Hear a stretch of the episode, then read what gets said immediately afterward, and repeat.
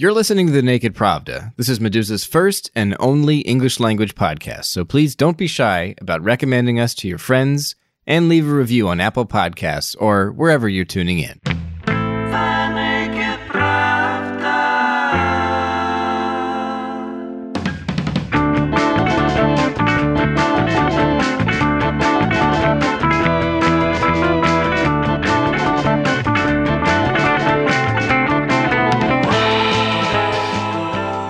Welcome to The Naked Pravda, a podcast that highlights how Meduza's top reporting intersects with the wider research and expertise that exists about Russia.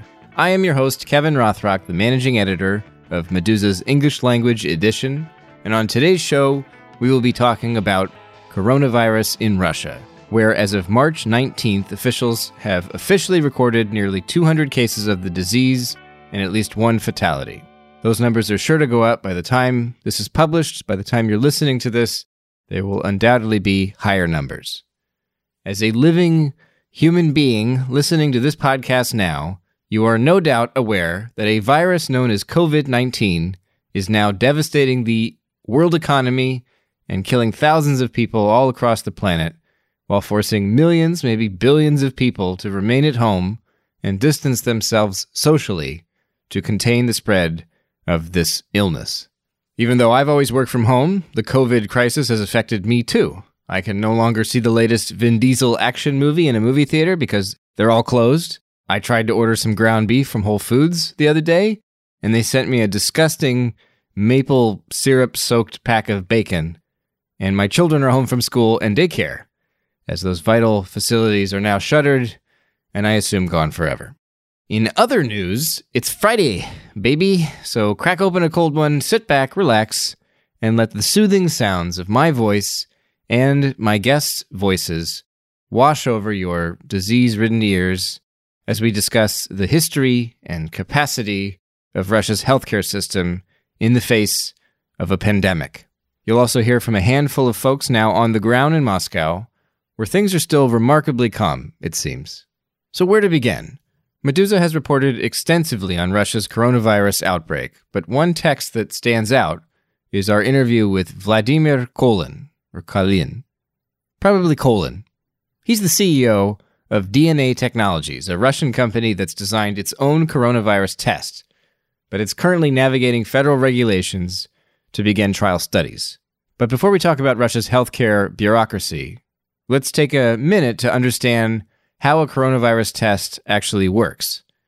I needed more than a minute to wrap my head around this, and it wasn't until I spoke to an epidemiologist at Yale University that I began to understand vaguely what's involved here. Coronavirus, like many viruses that cause colds, have a structure in which the genes are encoded not on DNA as in all living creatures, but in RNA. That's Robert Heimer, a professor of epidemiology and pharmacology at Yale University. I spoke to him over the phone, even though in all my years of podcasting, this was actually my first guest who also lives in New Haven, Connecticut. But thanks to social distancing, of course, the interview couldn't take place safely face to face. So I called him on the phone, we talked on Skype. Here's how Dr. Heimer explains the method used to detect COVID 19's presence in a human body. Coronaviruses happen to be a relatively small RNA, positive stranded, single stranded RNA genome that, um, in order for us to detect the presence of the virus, we have to detect the presence of the RNA in people. To do that, we take a swab uh, of the throat is the best place. If you can't get a throat swab, you want both an, a mouth and a nasal swab. But better to go down into the throat, even though it annoys people to do that, and get a swab.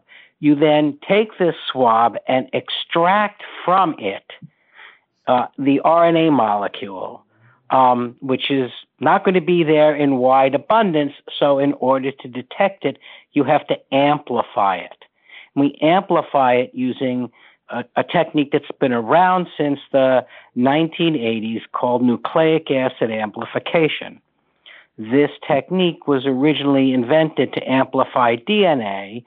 So the first thing you have to do when you have RNA is convert the RNA into a complementary DNA copy, and then you amplify the DNA from that.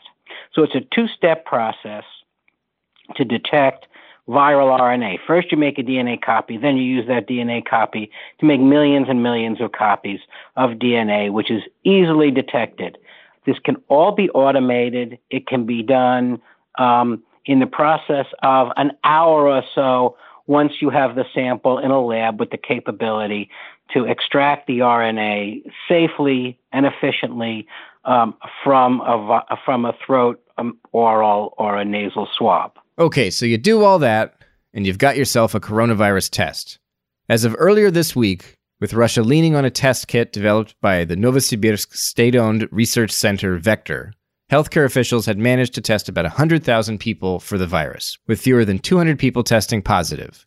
Judyth Twigg, a political science professor at Virginia Commonwealth University who's worked on health systems reform in Russia, says these numbers are bad, low down, dirty, rotten, no good, bad, bad numbers. The number of reported cases in Russia is nowhere near the number of real cases in Russia. We have good reason to believe that the testing that they've done doesn't all have the required sensitivity, so there have been a lot of false negatives, I bet. Dr. Heimer also warned that numbers of confirmed cases at this stage in Russia shouldn't be read as an indication of the current situation. In this phase of an epidemic, what you know now is not where you are, it's where you were. Dr. Heimer also explained the problems we've seen with coronavirus tests and how some can be more sensitive than others.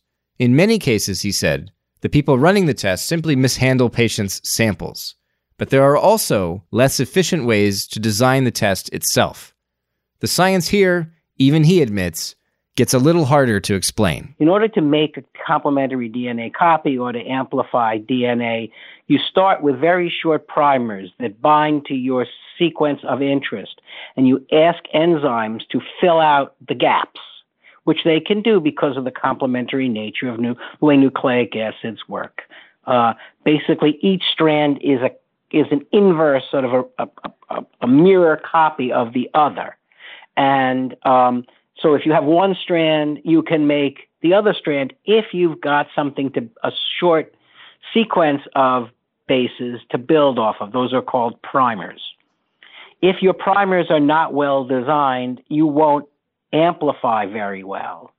And therefore, you can have false negatives for that reason as well. Judyth Twigg says Russia's numbers are unreliable also because the parameters for testing and the lack of seriousness about social distancing ensure that coronavirus will continue to spread. They're just not testing everybody who ought to be tested. They, like a lot of other places, still have some fairly restrictive guidelines around whom they're testing. So they again, like just about everybody else in the world, is operating without complete information. And therefore, they're not identifying all of the cases of people who should be self quarantining right now. They're not practicing social distancing with the proper evidence base to get the messaging out to the places it really needs to get. Dr. Twigg says there are also reliability issues with the reporting system itself. Given the command structure in Russia, it's often not in your interest as a healthcare provider to acknowledge that something like coronavirus is killing your patients. In this system of vertical control, there are plenty of disincentives to being the bearer of bad news. So there are lots of incentives for people at the facility level, people at the local and regional government levels. You know, if we look back at TB, HIV, you know, health numbers in general, lots of incentives not to report bad news up the chain.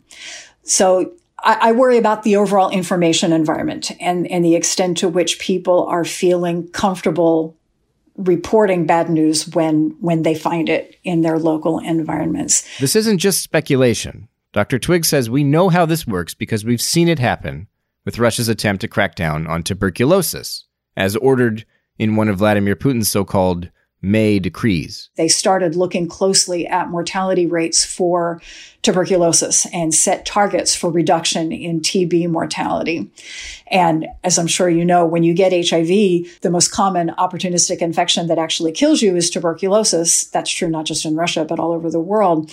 And so there are issues about what happens to the coding of cause of death when somebody who's HIV positive and suffering from AIDS dies from tuberculosis? Do you code that cause of death as tuberculosis or HIV AIDS? And as soon as they started tracking and paying attention closely at the federal level with targets set at the regional and local levels for reductions in TB mortality, all of a sudden we saw an increase in reported deaths from HIV AIDS. And guaranteed that's because people were just shifting the way they coded those causes of death. So that kind of playing around with data at the local level casts a shadow over all of the information that that we're getting reported through those administrative hierarchies. So I I think there's reason to question in the information regimes across the board.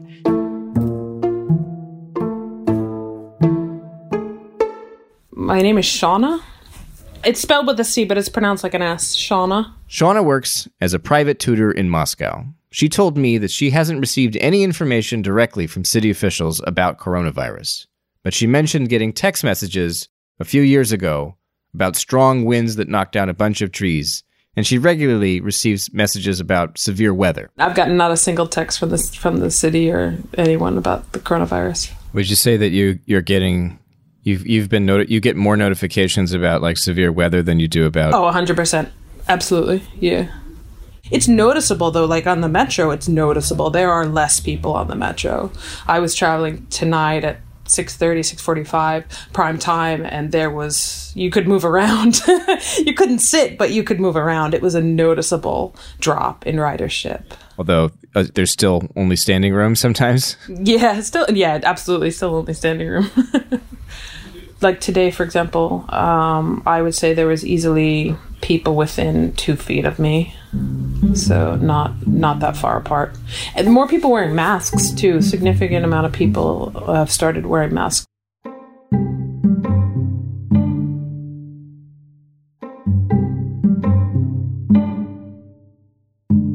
Okay let's get back to russia's regulatory hurdles in the development of new coronavirus tests. Dna technologies has apparently created something better than the test now in use but it's tied up in red tape Judyth Twigg explains how something like this is possible at a time like this. That's the overall downside of the vertical control of the vertical system is that you have a lot of bureaucracy, a huge amount of red tape around these permissions. So the big one, permission that's needed to release the viral samples that the companies need in order to develop and verify the new tests.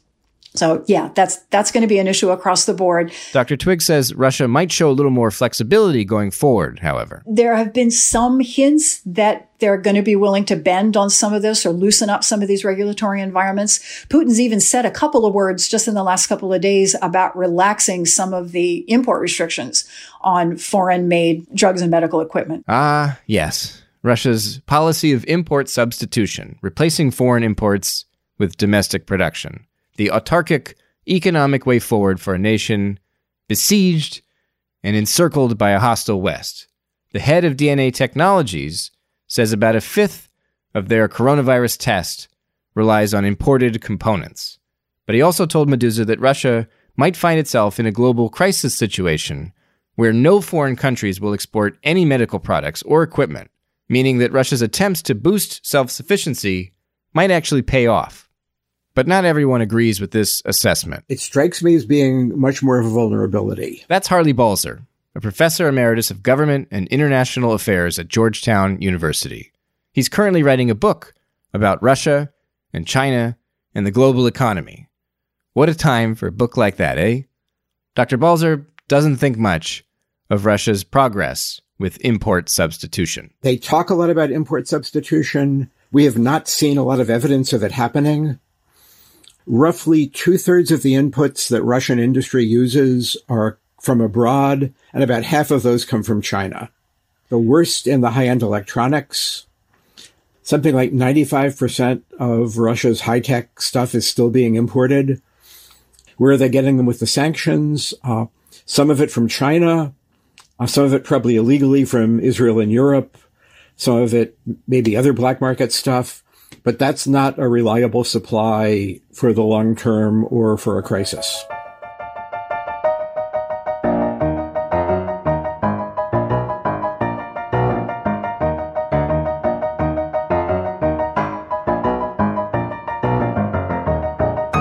This brings us back to our discussion about the capacity of Russia's healthcare system in the growing coronavirus crisis. It's the same debate now playing out in countries across the world as people desperately try to slow the virus to keep hospitals from being overwhelmed. Dr. Heimer says the odds are against a smooth ride in Russia. So much of the Russian medical system is based on a dispensary system and an inpatient hospital system that doesn't have the capacity to deal with large volumes. People are made to sit around and wait in waiting rooms to see medical professionals. If these facilities remain open for any length of time and people with the coronavirus start appearing at these facilities, there will be large spread of the virus among healthcare personnel, which is going to disable the healthcare system. Much of Dr. Heimer's expertise on Russia's health system focuses on efforts to curb the spread of HIV/AIDS. Having seen the infrastructure in place for this fight, he says hospitals aren't ready for something like he says hospitals are not ready for something like COVID 19. I've been in HIV uh, and, and infectious disease inpatient facilities. There's no way those are equipped to deal with a contagious airborne virus like this coronavirus.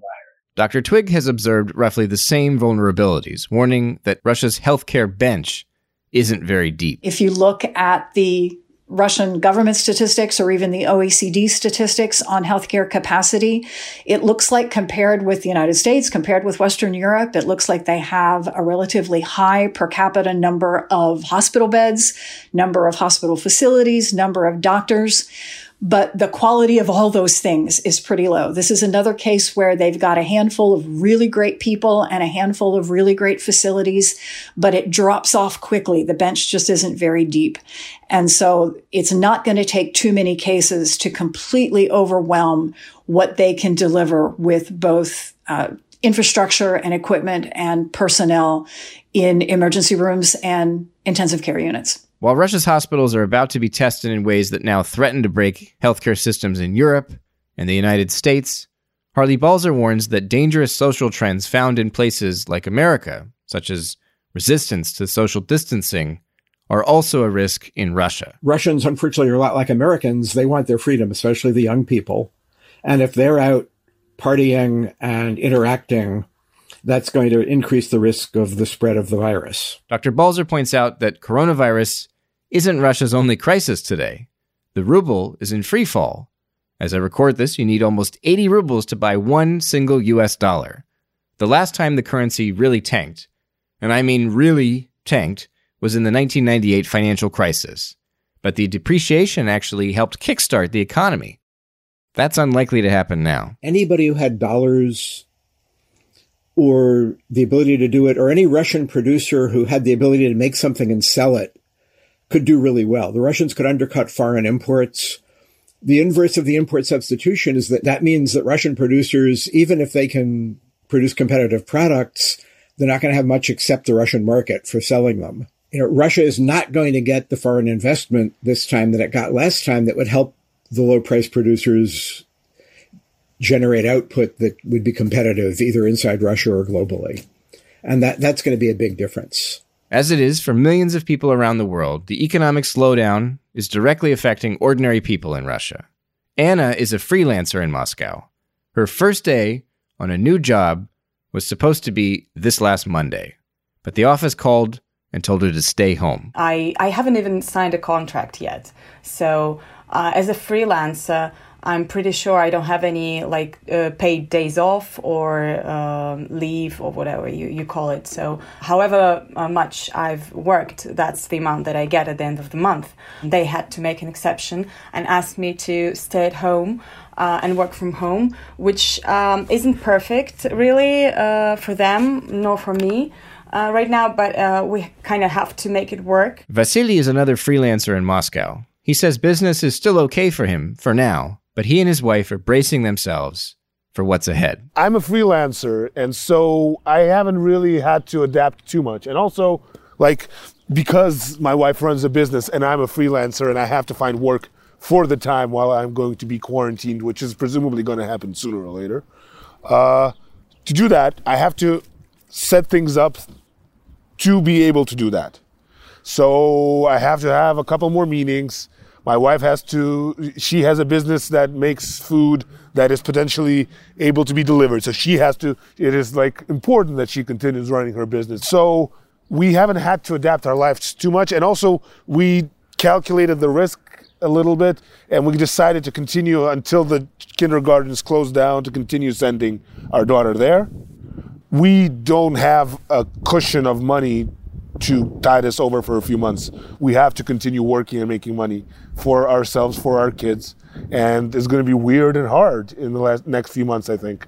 So we're trying to do as much as we can before it like really hits. So what about have you gotten any like emails or text messages from the city? Like I wonder cuz I'm here in New Haven right now in Connecticut and I've been getting all these desperate emails from the mayor saying like please don't take your kids to playgrounds like don't go anywhere like or else I'm to, you know, lock you all down. Are you getting any messages like that? Last week was weird because this whole thing started really breaking out and it was becoming obvious that this is going to be a bigger story than most people thought and uh, there's like the screens in the subway uh, that also share tips sometimes, and sometimes, and, and they also are like they're like these uh, weird internet videos that are cut into this screen that goes on a loop.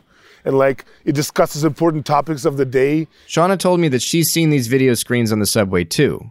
And it so happens that they've featured a certain Donald Trump quite prominently. Actually, I've seen a lot talk about like what's happening in America, the American part of it, and and you know Trump's on the screens talking about the what's happening in the U.S. But I, I haven't seen that much directly related to what's happening here, other than it's it's happening in the world. If that makes any sense, you know, like this is world news, not necessarily directly Russia Moscow news. Vasily describes the videos on the monitors in Moscow's subway as a kind of clumsy public service announcement. But if they were designed to be at all comforting, they are not. It says, What do you think of the coronavirus? Are you scared? Uh, which is uh, unsettling because, yeah, I am scared. I don't want to be reminded of that every single time. It, it, isn't very, like, productive. But there's a lot of things happening in the news, but I don't think, like, most people, I think, think it's bullshit because nobody's really pushing that hard that it's that bad. Because I think that mm, the government is trying not to start a panic, but people have been buying things uh, very quickly, uh, and it's kind of hard to get. Like it takes several days to get food delivered instead of like immediately, like how which is how it was very recently. Uh, but yeah, we're not really getting that much communication about that. With all this going on, and apparently a lot more on the horizon, I asked Vasily to name the most unexpected change he's experienced since the coronavirus outbreak. It turns out, as he's scrambling to prepare himself and his family for the hardships ahead, what stands out is something quite simple. I stopped hugging people, and it really sucks because I love to hug people. I'm really a, a, friendly guy, and when I meet people, I'm keeping a distance, and I've had to stop hugging. And I know it sounds trivial, but for it, considering that it's like kind of part of my whole uh, lifestyle, it really is jarring to notice how lacking it is.